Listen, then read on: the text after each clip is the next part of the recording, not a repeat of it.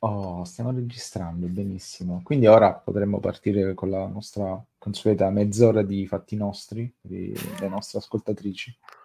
E poi forse... Forse? Poi forse. No, eh, poi forse. Poi forse. Poi forse. Ciao Massimo, ciao caro Massimo. Ciao Salvatore. Caro Max e caro, caro... Salvatore, quindi ci siamo presentati. Esatto, Così. abbiamo già fatto, ci abbiamo dato. Esatto, che facciamo qui? Maniera... Che facciamo qui di pomeriggio? Vabbè, è ininfluente, cioè è importante per noi che registriamo, ma è ininfluente per chi ci ascolterà, perché magari ci ascolteranno di notte, durante la doccia, appena svegli, durante il pranzo, mentre dormono probabilmente, perché secondo me le nostre voci e gli argomenti possono tranquillamente conciliare il sonno, ma in tal caso sarebbe solo un complimento anziché uno sfregio. Siamo qui per la sesta, settima, ma credo quinta, boh, a caso, puntata di Sin Intolerance. E anche questa volta vi abbiamo fregati perché stiamo mantenendo la nostra costanza mensile. Quindi, cari miei, stavolta bella beccate anche questo mese. Tra l'altro, più o meno in linea con gli altri mesi, a fine mese più o meno. No, a fine mese. Poco dopo la metà del mese. Caso vuole che oggi è l'es- quasi l'esatta metà del mese, ma è solo un caso. E il, il film di oggi, perché oggi parleremo di un solo film, uh-huh. ma un solo grande film, eh, che fa parte di una sterminata filmografia eccezionale, di un autore eccezionale, che da troppo manca nelle nostre mense, pubbliche e lavorative e nei nostri cinema, ovvero Mr. Takeshi Kitano. Chi parte? Vuoi partire te? Eh, tu, no, io? no, parti tu, parti tu che sei ah. molto, molto più sul pezzo rispetto a me su Kitano. Allora, non so se sono più sul pezzo di te su Kitano, ma diciamo che fa parte di quei registi che, che mi piacciono tantissimo, scoperti un po' a caso, eh, grazie alla Jalapas Band, perché mi ricorderò per tutta la vita che quando Kitano vinse a Venezia, mi sembra, con Anabi, eh, non, fio- non, fuochi d'artificio perché c'era un altro film che si chiamava Fuochi d'artificio e non si potevano due film, se no la gente avrebbe potuto far confusione tra un film di Pieraccioni e un film di Kitano chiusa parentesi. Quando eh, arrivò a, con Anabi a Venezia vinse la Palma d'Oro, mi pare. E sì, c'è erano io... già gli anni in cui Tsukamoto bazzicava a Venezia, quindi il cinema orientale si affacciava. 95, mi... Mm, comunque precedente al film di cui parliamo stasera, probabilmente è davvero l'anno prima. In sostanza, io mentalmente ho la gag della Japas Band che fa vedere un fermo immagine del vincitore dice, ma forse voi ve lo ricordate, c'è da fare una, una piccola parentesi, Kitano era appena uscito da un incidente devastante in moto, in cui aveva eh, quasi rischiato di morire, in cui fra l'altro ha affinato la sua arte pittorica, come si può vedere in, in Anabi, e quindi aveva ancora i segni sul, sul, viso, mi ricordo aveva proprio un viso di quello che si è preso un, un autotreno in, in faccia, eh, credo che sia successo una cosa simile, insomma svelano l'arcano e Takeshi Kitano era quello che in Italia era già arrivato con uh, Mai dire Banzai perché il programma si chiama Takeshi's Castle a meno tradotto in, uh, in inglese. Quindi io ho questa cosa che ho conosciuto Kitano così e la prima domanda mi fece ma come fa uno che vince a Venezia comunque vorrei essere anche peggiore dei registi ma comunque se ti hanno dato un premio qualcosa saprai fare ad essere quello che faceva quelle gag, eh, insomma, iperboliche, no? Quelle... Chi non l'ha mai visto Madire Manzai lo guardi senza, troppo, senza troppa enfasi perché poi il, do- il doppiaggio della Jalapas Band ha fatto un po' deragliare il senso del programma, però comunque può essere divertente ancora oggi. Insomma, io avevo questo grande dubbio, ma come fa un autore ad essere anche comico? Questo, che non è una domanda per un ragazzo di 23 anni, sì, avevo 23 anni allora, Potrebbe anche essere una domanda, però mi apparirebbe stupida. Allora mi sembrava invece fondamentale come fa a essere la drammaticità così prossima a, alla comicità. E quindi guardai Anna B. È stato quindi amore a prima vista, infatti poi filologicamente ho recuperato tutti i film che allora si potevano recuperare da Violent Cop fino, fino, a, mm-hmm. fino a Anna B. Poi, distrattamente, qualche anno dopo scopro Kids Return, che è il film di cui vorremmo parlare stasera. Perché distrattamente? Perché io non mi ricordavo che fosse uscita al cinema e infatti ho anche il vago sospetto che non sia uscita al cinema, almeno quando è uscito in Giappone. E probabilmente secondo me c'è stata una lettura, non so, ora non so come vengono acquistati i film, però nella mia idea i film secondo me si acquistavano così, almeno allora, ti davano un poster, un, un, un foglio, un qualcosa in cui c'era scritto tre righe sul film e se su, e se su, che, su Kids Return ci avessero scritto film di due ragazzi disadatti, è una sintesi incredibile, ma proprio iper, iper minimalista del film, può darsi che il compratore potesse dire ma vai sta roba così localizzata, così minimal, forse non, non mi interessa. Io mi sono dato questa risposta perché in realtà se qualcuno vede i primi 5 minuti del film, eh, non serve neanche la visione completa, si rende già conto che il regista è quello di Takeshi Kitano, eh sì scusate, è quello di Anabi, è quello di Sonatini e via dicendo, cioè si capisce che è un'opera, per quanto può essere minore o maggiore, questo a me non interessa, eh, non interessa definirlo, comunque si capisce che è un'opera di un artista poetico che ha molto da dire, specialmente sulla parte dei sentimenti, eh, sentimenti umani. Proviamo a dare la trama perché proviamo? Perché la trama effettivamente eh, non è molto complessa. I protagonisti sono due ragazzi che si capisce appena usciti da scuola, almeno, probabilmente almeno buttati fuori dalla scuola, dal sistema scolastico, e tutti e due hanno avuto un percorso di vita fino a quel momento lì, dal momento della scuola fino al rincontro. Eh, si vedono salire in motocicletta, parte, loro partono, parte la colonna sonora di un grandissimo Joe Hisaishi, per chi non lo sapesse, Joe Hisaishi in Italia è più famoso per aver fatto, credo, tutte le colonne sonore dei film di, della, della, dello studio Ghibli, a, a meno qui di Miyazaki, però qui Salvatore correggi perché io sinceramente non sono iper preparato. No, no, anch'io mi fido ciecamente di te e guarda, guardate, non andiamo neanche a cercare su Google. Quindi proprio oggi sarà una puntata all'insegna solo dei sentimenti e della nostra memoria, eh, come Chitano. Mamma mia. Quindi sarà una puntata disastrosa. Comunque dicevo... Ho la puntata più bella di sempre. Ho la puntata più bella di sempre.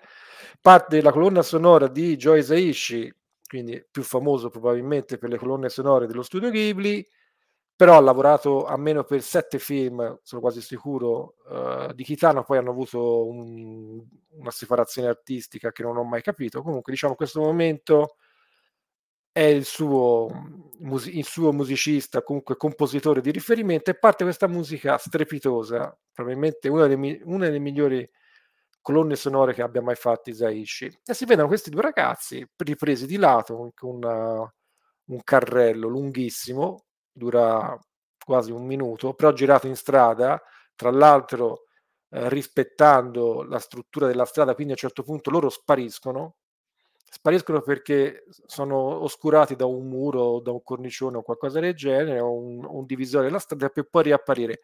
Qua c'è il tocco di classe di Titano in quello spazio in cui spariscono i, du- i due attori ci ha infilato il titolo, che secondo me denota già eh, per qualcuno che eh, sa usare il cinema.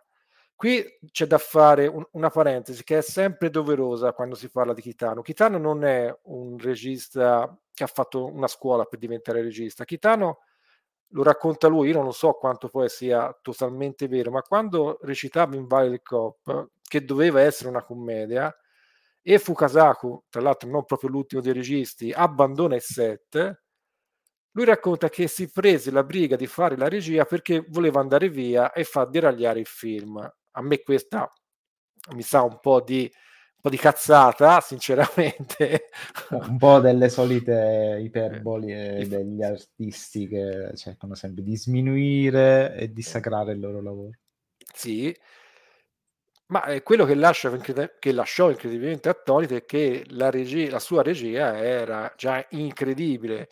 Eh, si riconoscono le solite influenze che co- qualsiasi persona che va al cinema probabilmente ha, però aveva già uno stile suo alla prima opera senza aver fatto nessuna scuola specifica. Quindi è un talento naturale, cioè di quelli che è nato per fare regia, oltre, oltre a fare l'attore che per fare il comico e il polemista in televisione, perché ho scoperto che in Giappone è famoso anche per le sue polemiche televisive e per le sue posizioni politiche. Lui non deve essere uno eh, politicamente molto gradevole su, cer- su, certi punti e comunque quella cosa io non l'ho mai, l'ho sempre evitata, non so perché, ma in realtà lo so e quindi la, passiamo oltre, ah, ognuno ha le sue difficoltà nella vita.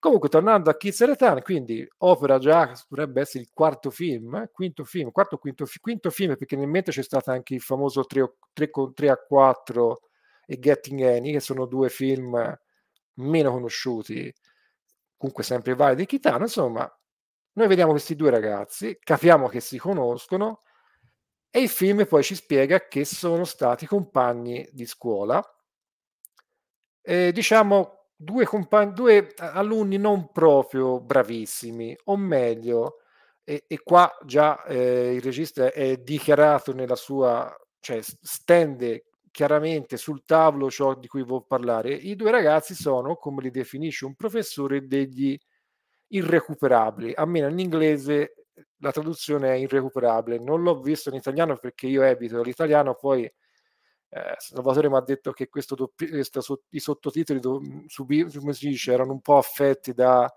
eh, cannarsi. Non erano degli ottimi sottotitoli. No, esatto, e purtroppo succede spesso nel cinema asiatico quindi ho evitato e sono passato a quelli in inglese.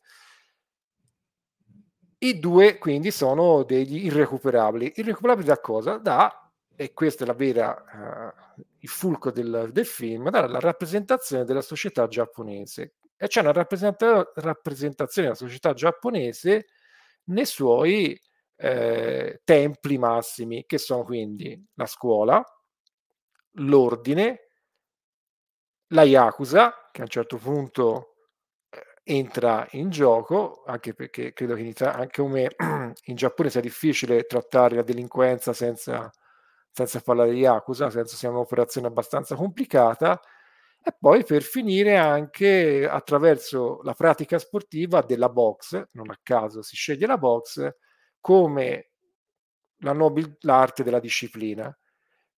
Quindi vedremo questi due personaggi che sono i protagonisti quasi assoluti del film, come si barca, cioè come si muovono in queste istituzioni di autorità e lo diciamo subito, si muoveranno molto male perché si capisce che loro geneticamente non sono adatti a, riman- a, a rispettare una certa forma, a adeguarsi a certe regole e via dicendo. Soprattutto la cosa più interessante di questo film è che uno dei due personaggi non riesce ad adattarsi al mondo della Yakuza, però ne riesce a uscire vivo e questo credo che sia uno dei messaggi più forti del film, nel senso che è, sono talmente irrecuperabili che manco la Yakuza ha voglia di farli fuori.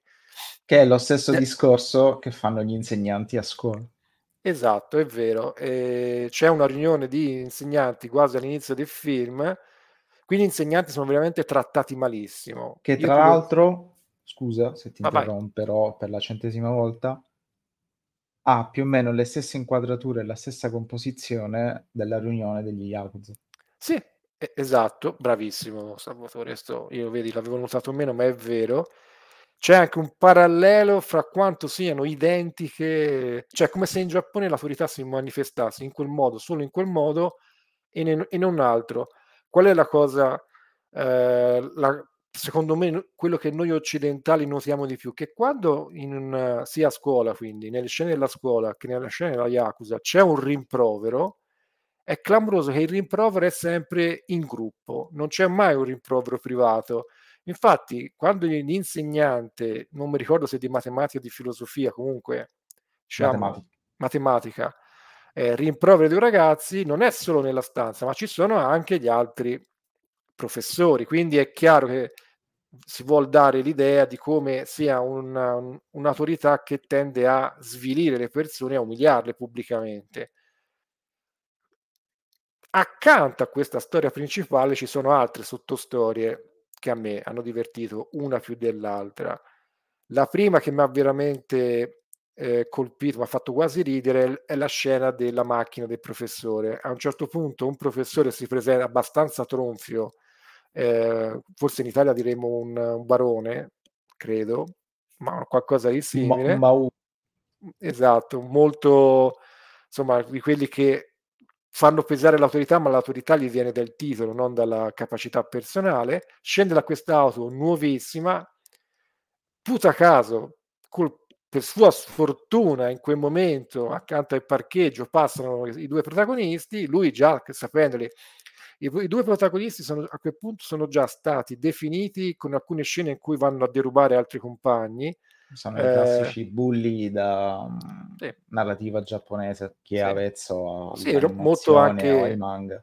Sì, esatto, volevo dirlo io, scusami. Cioè, proprio da, dai manga classico, no? quindi che picchiettano i compagni, li sp- fanno spogliare, ti danno la classica sberla, poi l'intimidazione verbale e via dicendo. Quindi già lì si capisce che sarebbero già pronti per entrare nella Yakuza, poi ci va solo uno, ma il senso del film è che potevano andarci tutte e due o che sono interca- interscambiabili. Questo è altro, eh, altro punto interessante del film, non è che le caratteristiche dell'uno eh, sono diverse dall'altro. Le scelte che fanno sono più dovute al caso, secondo me, che a vere motivazioni personali.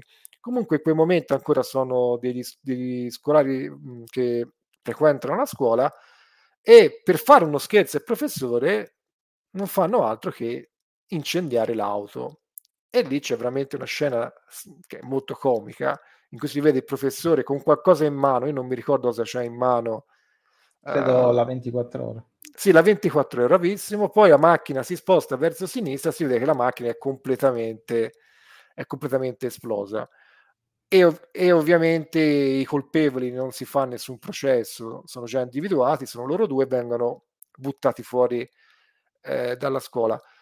La loro vita è talmente, eh, io non direi vuota, perché vuota mi sembra, perché sennò poi non si capirebbe il senso del finale, se loro eh, loro non si sentono persone vuote, ma è talmente raminga va- da vagabondi che quando sono buttati fuori dalla scuola la loro idea massima è di tornare a scuola nel piazzale con il motore per sbeffeggiare, sbeffeggiare ovviamente la classe dell'insegnante. Tra l'altro all'inizio del film c'è proprio una, un'ironia molto pesante nei confronti di uno dei, eh, professore di matematica, tra l'altro, che poi si vedrà dopo, e lì si manifesta una delle cifre stilistiche assolutamente kitaniane del senso del gioco nella vita, perché praticamente questi ragazzi costruiscono una sorta di, non so chiamarlo un pupazzo, sì, un manichino. Semi, manichino, sì, non di pezza, ma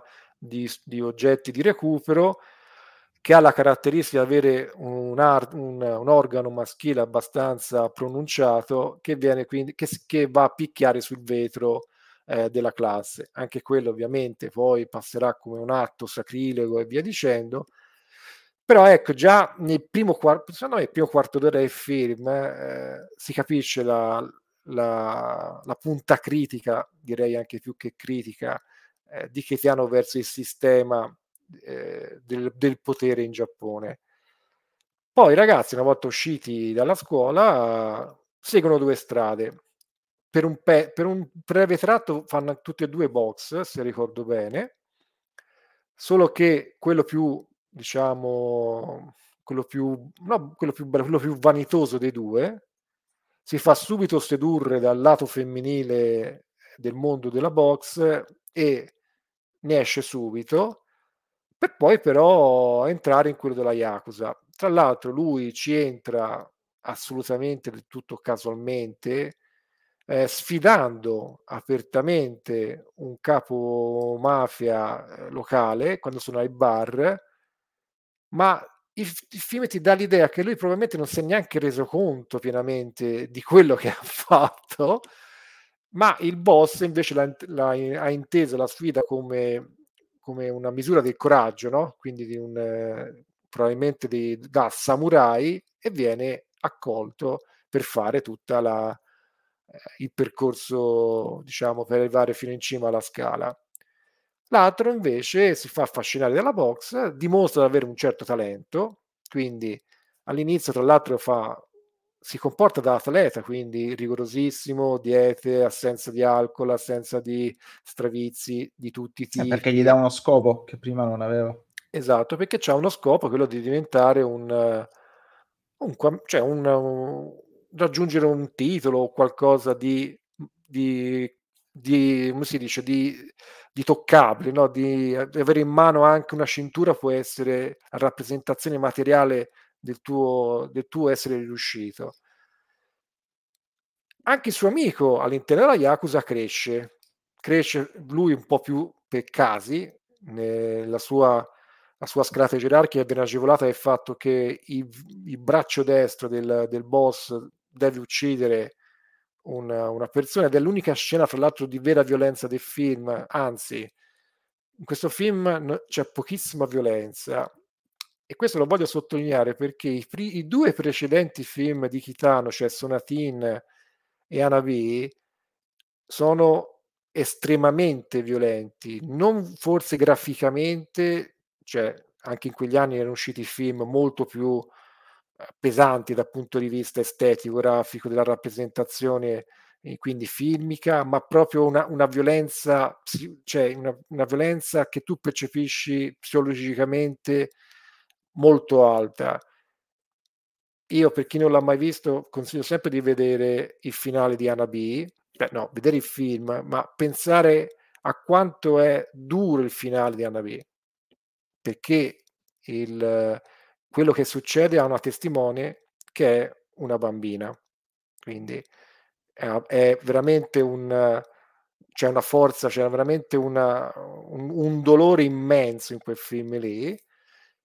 Kids Return sembra più leggero e sicuramente dal punto di vista eh, stilistico è molto più leggero dei due precedenti, ma non è una commedia comunque, perché sia il, il ragazzo Yakuza che il ragazzo boxer alla fine fanno una caduta verticale, ma proprio probabilmente ritornano all'inizio e infatti inevitabile. Film, inevitabile, cioè, chiaro perché sono due degli irrecuperabili, diciamolo.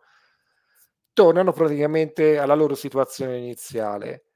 Il, il, il, la promessa della box cade in una trappola di un praticamente viene ammaliato eh, da un altro boxer che non ha certo una grande carriera, quindi un po' sul viale del tramonto, che però gli fa una sorta di lavaggio del cervello del tipo ma non seguire le indicazioni del, del tuo allenatore, lui non capisce niente, tu sei un talento naturale, ma no, ma puoi mangiare quanto vuoi, puoi bere quanto vuoi, puoi, puoi fare quello che vuoi, l'effetto è che chiaramente la sua resa da atleta si annulla completamente, subisce una brutta sconfitta e molto giapponesamente o nipponicamente come preferite viene buttato fuori dalla, dalla scuola di, di box perché poi alla fine il senso è che se tu fallisci il sistema ti espelle senza se e senza ma è la stessa non, cosa. Non ci sono seconde possibilità nel gioco. Esatto, non ci sono seconde possibilità.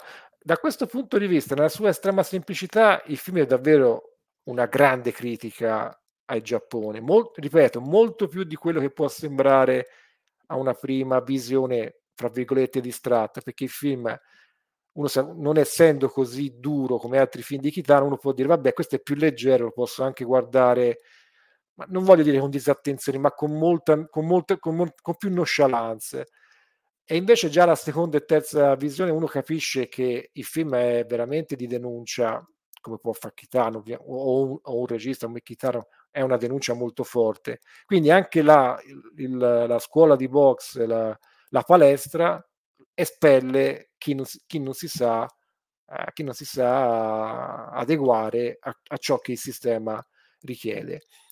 Al ragazzo vero della Yakuza che eh, verso la fine del film ha già raggiunto un certo grado perché comincia a, ad essere, avere la macchina personale, a vestirsi da Yakuza, a comportarsi da Yakuza. Chi ha visto i film di Yakuza capisce cosa vuol dire comportarsi da Yakuza. Eh, a me piace sempre vedere quanto è differente il comportamento, almeno nella, nella resa artistica della Yakuza rispetto alla mafia. Cioè sono, sembrano due cose diverse, ma, ma secondo me perché hanno due impatti nella società eh, diversi. Secondo me la Yakuza è, è, più tollerata, ma qui ora dirò una cosa che farà rabbrividire tantissima gente, però almeno nel cinema degli anni 70, 80, 90 giapponese, che in parte conosco, la Yakuza è, sembra, sembra sempre che non sia proprio così al di fuori della società. Comunque, d'altra parte, c'è una parte legale, perché le, le aziende sono, credo, comunque iscritte in qualche società. Io non credo che la mafia ci sia una mafia, una mafia spa iscritta a nessun ordine di qualche città italiana. Comunque, diciamo che dà l'idea alla Yakuza di essere più, tra virgolette, tollerata. E quindi anche questo ragazzo, una volta raggiunto la, prim- la prima stadia della, della fama, dai, diciamo così, il, su- il, primo successo, lui comincia a, essere, a dare un po' di testa e poi fa una, un errore clamoroso, eh, viene, viene ucciso il suo boss, quindi c'è un omicidio, quello che poi dovrebbe scatenare una guerra, perché se mi uccidi il capo io mi devo vendicare. C'è questa riunione dei, dei, dei, insomma, dei, dei boss della mafia, della Yakuza, quindi ci sono la classica scena, no? in fondo i capi, indietro ci sono ovviamente i sottoposti, e praticamente questo ragazzo parla quando non dovrebbe parlare. Il suo errore è questo quando è solo formale, tra l'altro, non, non fa sì. niente, non fa uno sgarro, non va contro i precetti, esprime solo il suo disappunto da ragazzo, perché il più giovane è là dentro, sull'indifferenza da parte di tutti gli esponenti nei confronti dell'uccisione del suo capoclan. Dice qualcosa che ha anche senso, ma probabilmente non nel modo in cui, cioè nel, con la forma in cui andrebbe detto, credo che lì sia stato anche importante il linguaggio che ha usato, ma qui bisognerebbe essere eh, giapponesi, credo, per riuscire a capire se è, è vero o no quello che, che, sto pensando. In sostanza, lui esce e qui però l'originalità del film è che non viene ucciso. Uno si aspetta, va bene, hai fatto fare una brutta figura al clan, eh, ver- verrai comunque cancellato. Tra l'altro, quando la riunione finisce, i due capi mafia, due capi Yakuza si mettono a parlare di golf. Anche quello, cioè, quello è incredibilmente, fa, è, è, incredibile, fa ridere, ma, ma fa è, Se non è dissacrante quello, non so cosa possa eh. essere. Esatto, secondo me, ora qui faccio una parentesi, il cinema di Kitano è veramente dissacrante. Non qualcuno, io avevo letto tempo fa che che lui che c'era, c'era chi lo accusava che lui è affascinato dal mondo della Yakuza. Io non credo. Sì, si pensava sia... anche che lo spalleggiasse. Mm, io non credo che lui sia affascinato dal mondo della, della Yakuza e, e, si vede bene nella trilogia finale che, che ha fatto uh, recentemente con uh, Outrage. A differenza di Mike, insomma. A differen- eh, Mike era il discorso sarebbe un po' più complesso Chiaro, attenzione, quando si fanno queste riflessioni bisognerebbe capire la provenienza di, di questi registi, il loro rapporto. Perché ecco, io come abbiamo che... detto, la Yakuza, come diceva Max, eh. sembrerebbe a noi occidentali che vera... cioè, sia veramente una parte fondamentale. Eh. Come qualcuno potrebbe dire la mafia, però mentre la mafia è, est- è ufficialmente estremamente illegale, mm. nel Giappone a quanto pare la Yakuza c'è, è riconosciuta e ha sia affari legali che illegali. Sì, è una, è una cosa che io non ho mai capito bene. Infatti. Sono dei clan fondamentalmente. Sì. È una cosa perché comunque nei film loro hanno uffici pubblici, cioè non è che sono nascosti. Eh, L'Andrangheta se vuol fare le sue riunioni va a San Luca, però non è che ci va in piazza a prendersi un caffè, lo fanno in una grotta a lume di candela. Comunque devono mantenere una parvenza di eh, di, anoni- di, anonimi- di, di, anonimità, segretezza. di segretezza, sì, riservatezza, sì, che fa parte anche della logica da setta che ci può avere certe versioni della mafia in generale, però ecco, non ci sono gli uffici insomma, registrati alla, presso la locale Confindustria come, come sembra che sia in Giappone. Comunque diciamo, questo ragazzo quindi fa uno sgarro, più o meno, fa verbale, sgarro. fondamentalmente sì, verbale. Verbale, però è uno sgarro, comunque si è visto gente morire per molto meno, e invece viene massacrato, quello sì, viene abbastanza preso a botte, ma non viene ucciso. E il fatto che non venga ucciso, secondo me, non è irrilevante, cioè non è una cosa accessoria, non è, e non è neanche, eh, potrebbe essere funzionale al film. Secondo me il senso che voleva dare Kitano è che, cioè, questo è talmente, fra virgolette, scemo che non ha capito dove si trovava e quindi non è inquadrabile e non merita, ecco, secondo me, e non merita neanche l'onore di essere conosciuto come qualcuno da eliminare perché se io ti elimino comunque ti do una parvenza di diciamo di equiparare cioè di mi riconosco in te no, come avversario o comunque se mi hai invece tradito... innocuo una esatto. volta spogliato del suo ruolo è una persona innocua che non può recare danno a nessuno e soprattutto che non è adatto. E che non fa parte della società. E non fa parte della società. Per cui alla fine questi due che vengono narrati, che vengono descritti, sono due, non so come chiamarli. Non sono so due randaggi. Eh, bravo, randagi, come mi fa ricordare un altro film di Kurosawa, Cane, Cane Randagio, ma non siamo neanche a quei livelli lì. E accanto, dicevo, a questa storia principale ce ne sono altre due o tre forse. No, perché infatti fondamentalmente allora potrebbe sorgere il dubbio, ma allora stiamoci in questa società, seguiamo nelle regole, eh. perché allora, seppur soffrendo, potremmo trarre vantaggio o comunque essere un tassello di questa società. Chitano è stronzo. che aspetta, io ti faccio vedere che fine fanno i ragazzi usciti dalla eh. scuola, che invece fin da sempre guardando tra l'altro con ammirazione questi due raminghi, che fine fanno i ragazzi nella società? Prego Massimo. Eh, sostanza, eh, loro tornano al punto di partenza. A un certo punto si ritrovano, eh, si ritrovano una mattina, credo, se mi sbaglio, ora non mi ricordo benissimo l'antefatto, comunque loro si ritrovano, sono tutte e due, tra l'altro, non messi benissimo da un punto di vista insomma, estetico e, e, probabilmente anche economico, che è un altro dei temi del film, perché tra le storie, diciamo, secondarie c'è quella seduzione da parte di un cliente di un bar dove vanno sempre due ragazzi nei confronti della figlia della proprietaria del, del bar stesso e anche lì è veramente, cioè, sono poche battute, sono poche battute, ma veramente riesce a dare il senso di un, di un universo. In sostanza, questa, questa ragazza a un certo punto viene attratta da questo ragazzo molto gentile, che gli fa dei regali, però si ha sempre il sospetto, dalle parole che, si, che lei di, di, di, si scambia con la madre, che non ci sia un interesse alla persona, ma ci sia più un interesse allo status sociale che probabilmente quella persona ha in quel momento o che ti promette, ti promette di, di raggiungere.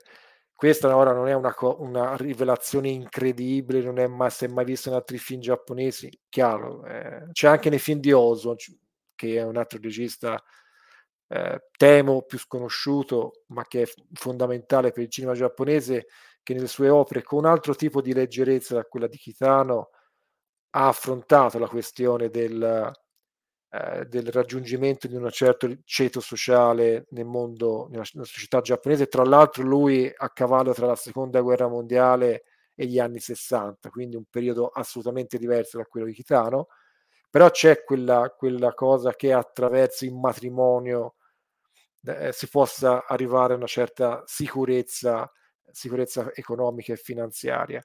Però qua ho trovato divertente che tutto avviene in un bar, in un, in un caffè, quindi in un mondo molto piccolo, che uno probabilmente si aspetterebbe anche più, eh, più allergico eh, ecco, a, queste, a queste situazioni, invece c'è questa sorta di civetteria della ragazza in confronto a questo cliente che poi però non arriva a nulla, anche questa è, è incredibile per tutta una serie di, di una situazione abbastanza particolare.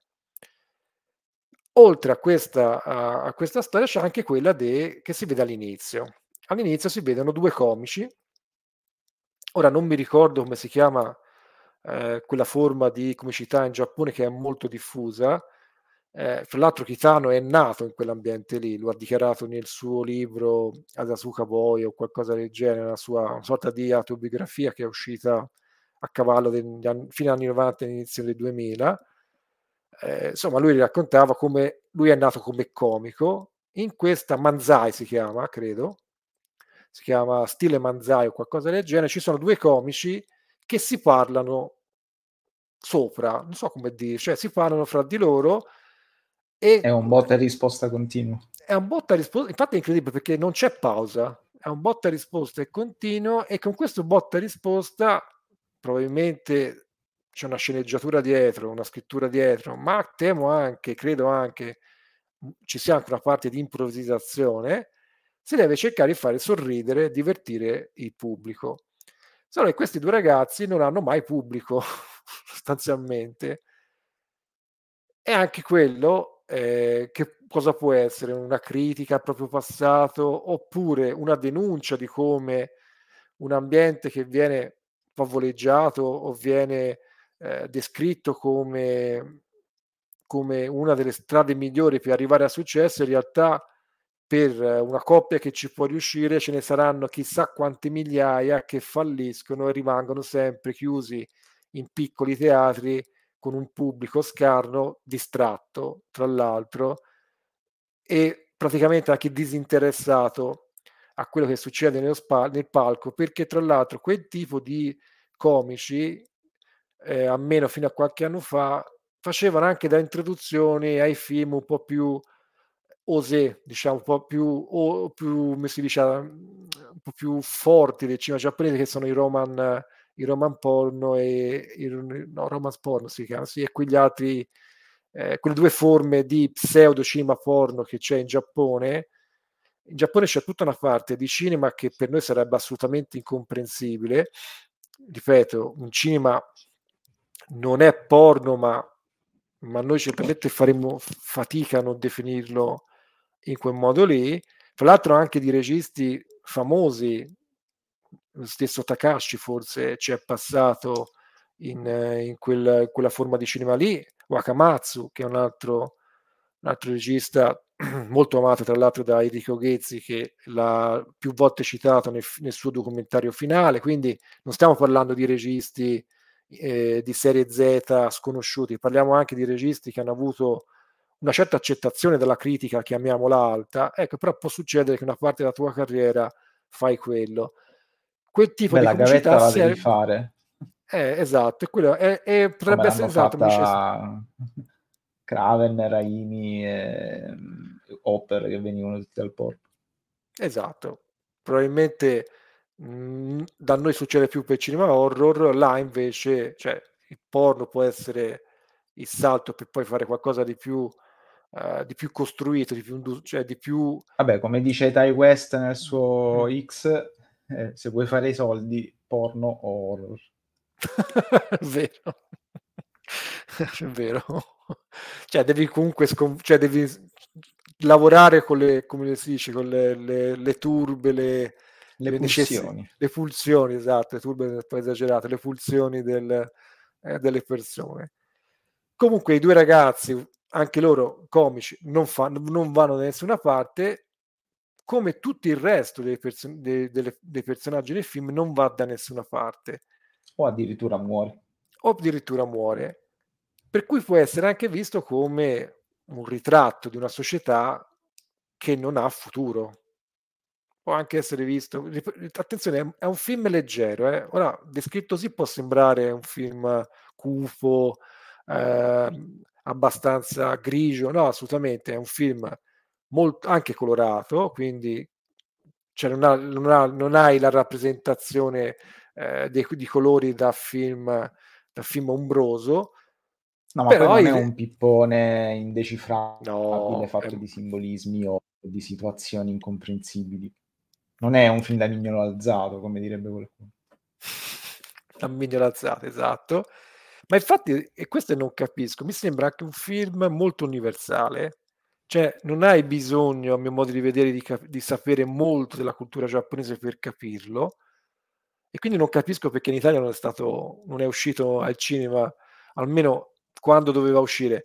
Perché dico almeno? Perché io in realtà la prima volta che l'ho visto, l'ho visto proiettato in un cineclub, però era una copia della, della, dell'associazione Griffith di Genova, eh, che era infatti sott- era stata sottotitolata da loro, credo. Quindi non era, si capiva che non era una copia che era uscita eh, nel mercato, era una copia che loro avevano, avevano, preso per averla come per poi distribuirla ai vari cineclub. Ecco, questa cosa che il film non è stato distribuito al tempo proprio mi riesce assolutamente rispetto anche a altre cose che sono arrivate, no? voglio dire, vabbè, ci saranno state le motivazioni. E, il, il, problema è che è un film appunto poco spettacolare. A me ha ricordato mm. molto un film alla Ken Loach, cioè comunque un film molto sì. radicato sulla realtà. Mm non ha nessuna iperbole, nessuna concezione del fantastico, che magari a volte ce lo aspettiamo dal cinema giapponese mm. o comunque o coreano, orientale in genere, ci aspettiamo magari una virata, eh, passano il termine, meno autoriale ma più fantastica. Mm. Eh, e glielo concediamo perché tanto non fa parte della nostra cultura. Invece questo è proprio un film concreto, ha un tono scanzonato, anzi in realtà anche nelle parti più dure o crude comunque non punta mai il dito, è, è secco e asciutto, ma è anche leggero, è molto leggero. Il film poi si chiude nonostante la, tutto il susseguirsi di elementi drammaturgici drammatici, si chiude con un inno alla spensieratezza e alla gioia. E infatti sul finale, mm, loro addirittura dice eh, uno dei due dice ma allora noi non abbiamo più nessun futuro, l'altro gli risponde che fine no, faremo? Eh, che fine faremo? E dice no guarda eh, deve tutto ancora iniziare, che è un messaggio assolutamente positivo, che un po' cozza con la maggior parte dei finali del cinema di Kitano. Volendo, ci ho pensato... Beh, lui era sopravvissuto. Esatto, tra l'altro non sopravvissuto. Però se guardiamo, vediamo il protagonista di Sonatine e il protagonista di Anna B sono anche loro incapaci di adeguarsi alla struttura giapponese, alla società giapponese. Sonatine, il protagonista, eh, per chi ha visto il film, per chi non l'ha visto, a un certo punto lui fa una cosa assolutamente insensata, cioè va a risolvere un, un problema che ha con un clan. Una forse delle scene più belle al cinema, io ve lo dirò tutte le volte, quella è una delle scene più belle al cinema, senza se, senza ma, ci va da solo, ci va da solo e tra l'altro con quella famosa battuta al suo compagno gli dice mi raccomando riempi la macchina, fai, fai la benzina quando torni, quando è chiaro che quella è una missione suicida perché eh, uno contro tutti, eh, girata fra l'altro in, come se fosse un film di samurai, quindi la ripresa dai boost, dalla, dalla, vita in su e invece delle spade ci sono, ci sono le armi da fuoco. Però è una, è una classica battaglia di samurai. Ecco quel personaggio lì è un altro che non riesce a adeguarsi non riesce a stare eh, nel sistema fa fatica come fa fatica il protagonista di Anna B e fa ancora più fatica per chi l'ha visto il protagonista del, della trilogia di Outrage. Eh, che chi non l'avesse visto consiglio anche quello. Anche lì è un boss mafioso completamente strano tra l'altro con i capelli biondo platinati già da quello sopra le righe eh, uno che insomma è abituato alla vecchia quello dice lui la vecchia Yakuza eh, completamente devoto al suo boss e via dicendo però sono tutti personaggi che non riescono o adeguarsi ai tempi ecco o adeguarsi alla logiche della società giapponese. Per questo questi due ragazzi rientrano appieno in quel modo di vivere, di pensare, di vedere la società giapponese, solo che qua c'è completamente un, un sentimento positivo. Cioè il finale non è, è un finale sembra l'estate Kijuiro, secondo me, molto positivo, che, ripeto, nel cinema di, di, di Kitano è abbastanza raro vederlo. Ci sono altri film eh, in cui i film, il protagonista dei film o comunque la, la, l'eroe dei film di Kitano fa sempre o una brutta fine o comunque passa per dolori incom- incommensurabili. Ecco.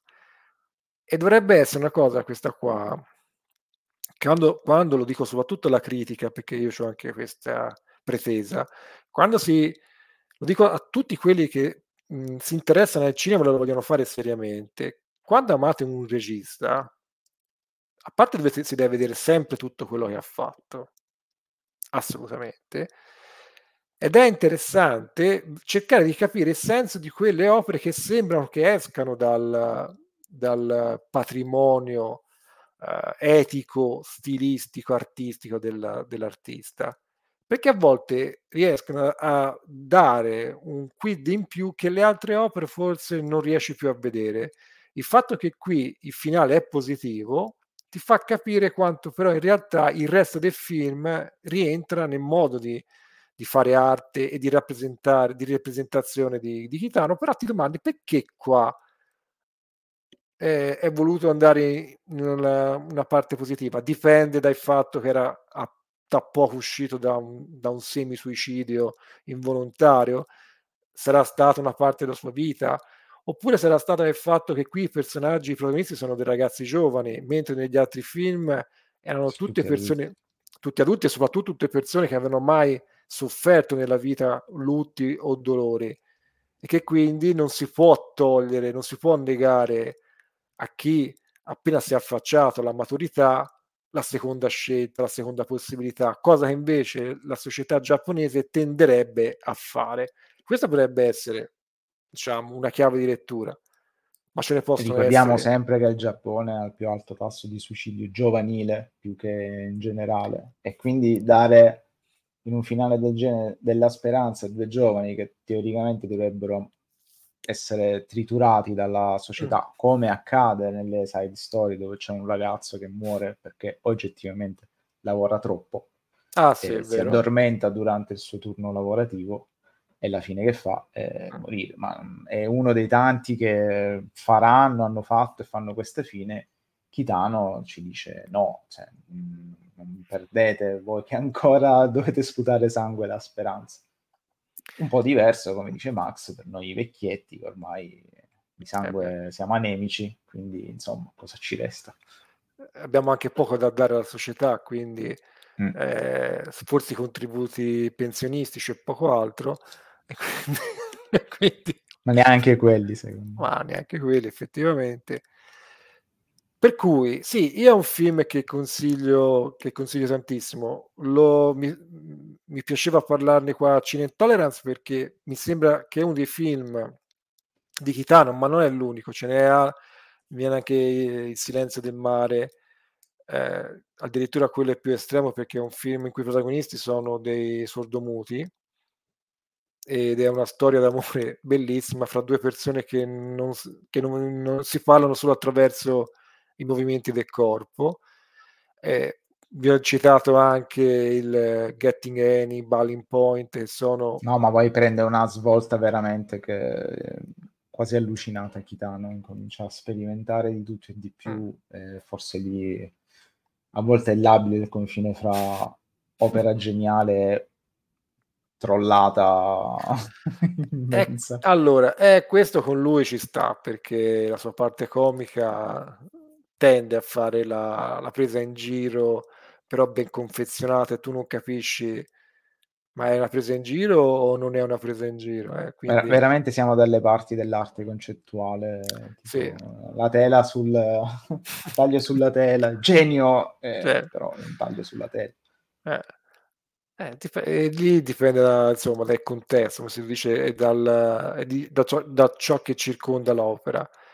Sì, e poi ha fatto la trilogia, è ritornato a fare i film di Yakuza. Lui aveva detto, mi sembra a un certo punto, che si era un po' stufato di fare, eh, perché gli chiedevano sempre di fare film sulla Yakuza.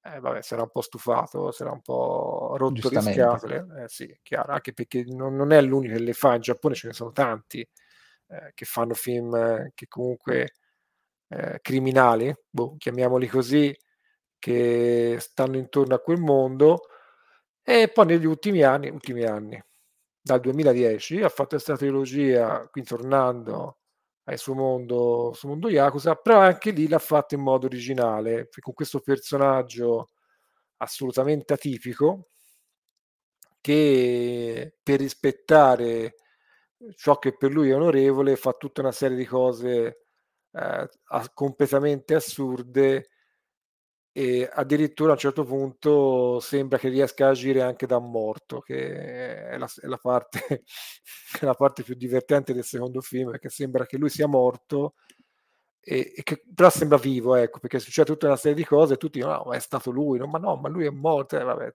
una, poi ci sarà una, una, serie di spiegazioni per cui è accaduto quello che è accaduto, però cioè, ti fa credere che lui riesca a muovere, muovere i fili anche dall'aldilà.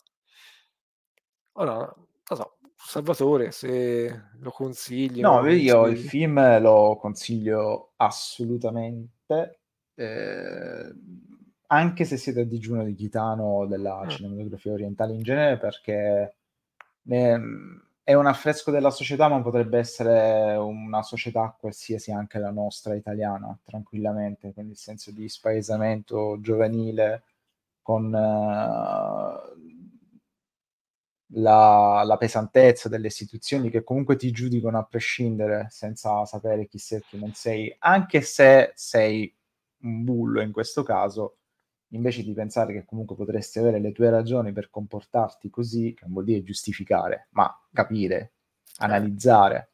Eh. Cioè, un conto è giustificare e fare propaganda, un conto è capire, analizzare e forse trovare anche delle maniere per eh, di inserire questi individui nella società. Eh, no, è un film anche stilisticamente a me è piaciuto tantissimo perché poi eh, è ambientato in pochissime location mm. che rientrano e ritornano periodicamente anche con lo, l'uso delle stesse inquadrature, ma non è che utilizza le stesse inquadrature, ma rigira le stesse inquadrature in situazioni diverse e qui ti fa capire veramente che Kitano con la macchina da presa ci sa fare e come e non lascia niente assolutissimamente al caso. E poi, come abbiamo più spesso detto, ho un film dal tono volutamente leggero, nonostante i temi trattati non abbiano niente di leggero. È un, paradossalmente un film svuotato della speranza che ti dà un messaggio di speranza. Poi noi sappiamo che quella speranza non esiste, sì. però è bello che la dia, insomma, a fine film ti, ti, si allarga un sorrisone e ti si riempie il petto.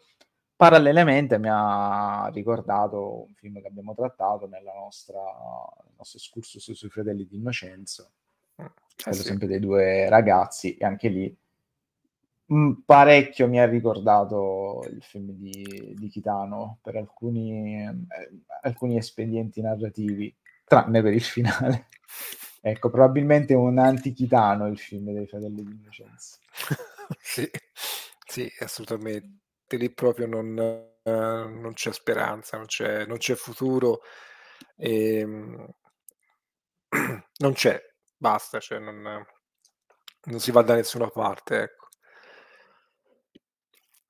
Consigliatissimo, come sì. consigliatissimo Sin Intolerance, eh, quindi ricordatevi sempre di seguirci da nessuna parte, ma solamente sul podcast. Tra l'altro, noi ci lamentiamo, anzi, voi vi lamentate del fatto, perché siete tantissimi, mm. vi lamentate del fatto che, eh, però, non avete un canale, non avete mm. un programma, e, e, noi come vi si può supportare, cioè non, avete neanche Telegram, non avete niente, niente di mm. niente. Poi mm. con gli astri è pure scomparso tutti i gruppi Telegram, non lo posso più neanche offendere. E, e va bene così, perché in realtà ho scoperto che su Spotify, credo anche su Anchor, perché mm. noi partiamo da Anchor, potete mettere le stelline sulle puntate o addirittura sul podcast e mettere le vostre recensioni. Quindi se proprio vi aggrada, fatelo, che magari l'algoritmo ci fa salire un po' perché secondo noi è un podcast meritevole, molto meritevole, al di là del fatto che potreste recuperare dei titoli che avevate snobbato, di cui non sentivate la necessità, e invece scoprirete che li amerete, vi mancavano, oppure li odierete, ma sapete che esistono e potreste odiarle anche con determinati motivi, e non così a caso perché siete stupidi e ignoranti. Eh, quindi tanto per farci voler bene. Come sempre. Esatto. Quindi ci potete anche offendere, credo, su Anchor e Spotify. Mm, sì, sì su, su, Anchor a maggior ragione, ma su Spotify perché molti utilizzano Spotify, sono pigri, io in primis, tranquilli. Se proprio avete voglia di, con- cioè, di eh, avere un contatto diretto con noi, più con Max mm. che con me.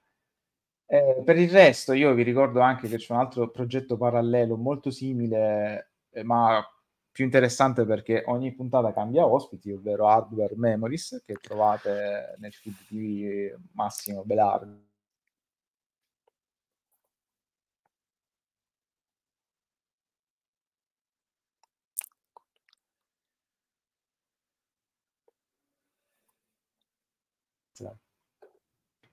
Ha continuato a registrare, secondo te mi hai sentito? No. Ora ok. Sì. Ok, quindi dicevo, ormai i podcast li trovate ovunque, non avete più neanche la scusa, basta andare su un qualsiasi aggregatore e ci trovate. Ci trovate Hardware Memories, trovate Cine Intolerance, con questa pronuncia un po' italiana un po' americana. Sì, però c'è anche Carcassa. Anche Carcassa. Ma sì, Carcassa ormai non ha più bisogno di essere menzionato ah. perché è diventato famoso podcast perché il Corriere, il Corriere ci ha citato come mm. fra i migliori podcast horror italiani, quindi ce la tiriamo, anzi se la tirano quelli di Carcassa tantissimo.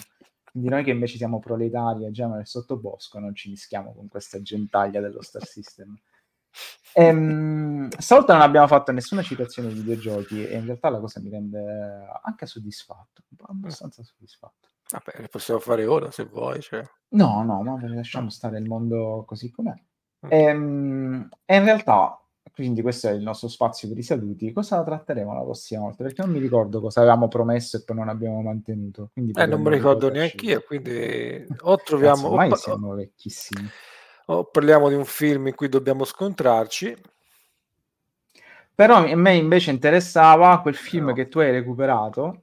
Ah, quello, quello lì medio orientale di quel film fantasma con la sceneggiatura scritta e ah, sì. le tracce. Allora, sì, no, era visto il periodo, però se vogliamo possiamo No, parlare. effettivamente visto il periodo No, però, eh, però, però forse Oppure sì, giusto. ce ne sbattiamo le palle. Invece. Ci sbattiamo le palle, possiamo parlare di un film eh, assolutamente credo sconosciuto ai più, probabilmente sconosciuto anche anche a me, io non lo conoscevo se non fosse stato Esatto, e è un è un po' mitologico, però ci sono delle testimonianze de del film, quindi non so se quello che si trova sia completo o non completo. È andato in un contesto un po' particolare che un po' si lega all'attualità, che è il il conflitto, diciamo, mediorientale, però in altri anni, parliamo degli anni 60, 70, inizio anni 80, eh, di questo regista, anche qua non si sa bene quanto probabilmente sarà stato uno anche come Chitano che ha imparato sul dice facendo sul film sul campo. Però se ne vogliamo parlare benissimo, quindi recupero. È assurdo perché tu me l'avevi accennato mesi fa e poi eh, tutto quel puttano. Eh, sì, c'è sempre vabbè. stato, no, vabbè, 100 anni che c'è. Sì, Però esatto. diciamo che ora per le cronache di questi giorni e non è una vita fresca perché ormai la guerra in Ucraina non tirava più tantissimo. E, Vabbè, e quindi facciamo... sembrerebbe un po' da parte nostra speculazione becera. No, in realtà no, perché è ne abbiamo già parlato tipo, sì sì, quest'estate, quindi o portiamo sfiga o siamo Portiamo sfiga, vabbè, portiamo sfiga, vabbè, cioè, cioè, potete accusare anche di questo, Sarà una cosa un po' particolare perché questo film, vi, vi ripeto, è piuttosto è introvabile. introvabile. quindi quello che c'è eh, non, non, si sa neanche se sia la... Cioè, non dico il Don Quixote di, di, di Gilliam, ma siamo a quei livelli lì, ecco. Cioè, lui ora Gilliam per altri motivi. sto tizio poveraccio perché è nato nel posto sbagliato al momento sbagliato probabilmente della sua, della sua vita. E allora io non anticiperei nulla, aspetterei sì, facciamo sì, la puntata, facciamo la puntata, gli, gli parliamo di questo di questa rarità, neanche la video secondo me ne sa qualcosa. Vabbè, qualcosina su YouTube per chi vuole cercarla si trova. Sì, credo di sì, credo di sì, però il fatto che Dario Video ancora non l'abbia messo nel catalogo mi fa pensare che eh, sia veramente un, una cosa molto molto molto rara, come. Grid di, di Stroheim, ma, ma, probabilmente ancora più... O come rag... il Maldoror di... Oggi proprio io con i nomi. No, anche io. Il regista di Spell Mattatoio. Ah, sì, ho capito, mm. vale, però non... Vabbè, fa, è uno di quei film... Lui, lui, lui, comunque lui. Comunque lui, comunque i film che sai, probabilmente ci sono stati in una forma completa, ma ahimè, ai noi, ora questa forma completa si è completamente risolta. O come il famoso film di Vincent Gallo che andò a Cannes e che lui si rifiutò di distribuire dopo i fischi ricevuti. Ah, sai questa io non me la ricordavo più. Cioè, eh, lui non... girò tre film, ma il terzo film non l'ha più prodotto e ha lasciato la carriera da regista. E non lo perché... vedremo mai. L'hanno visto no, perché ha fischiato. Sì, perché sì, è stato fischiatissimo, criticatissimo e mm, lui è uno che non sopporta sì. probabilmente non... le critiche. E piuttosto che cavalcare l'onda, no, ma non è che poi tra l'altro a Cannes funziona così, più è criticato il film più era certo. pubblicizzato, venduto. Lui invece ha detto: Non capito un cazzo, credo proprio le dichiarazioni furono: Non capito un cazzo di arte, il film lo tengo per me. Peccato, peccato perché io, tra l'altro, apprezzo il cinema di Vincent Gallo, sì, nonostante sì, no. abbia fatto due film. Quindi. No, ma è che è permaloso, è permaloso. Abbastanza, abbastanza permaloso. Tra l'altro, parlando di Vincent Gallo, prima o poi potremmo allora portare la scomparsa di Casper House. Mm, vabbè grandissimo esperimento italiano questa volta di, di arte, videoarte, con sì, Vincent ma... Gallo e la Gerini, se non ricordo male. Sì, e la sceneggiatura è di, è di, di cosa? Di, di Giuseppe Genna? Non ricordo. Può non essere, ricordo. perché, Può so, essere, perché lui, comunque lui era una bella produzione. Sì, lui ha fatto la sceneggiatura di, su Casper House e penso sia proprio quello. Anche le musiche erano di un artista importante. Ah.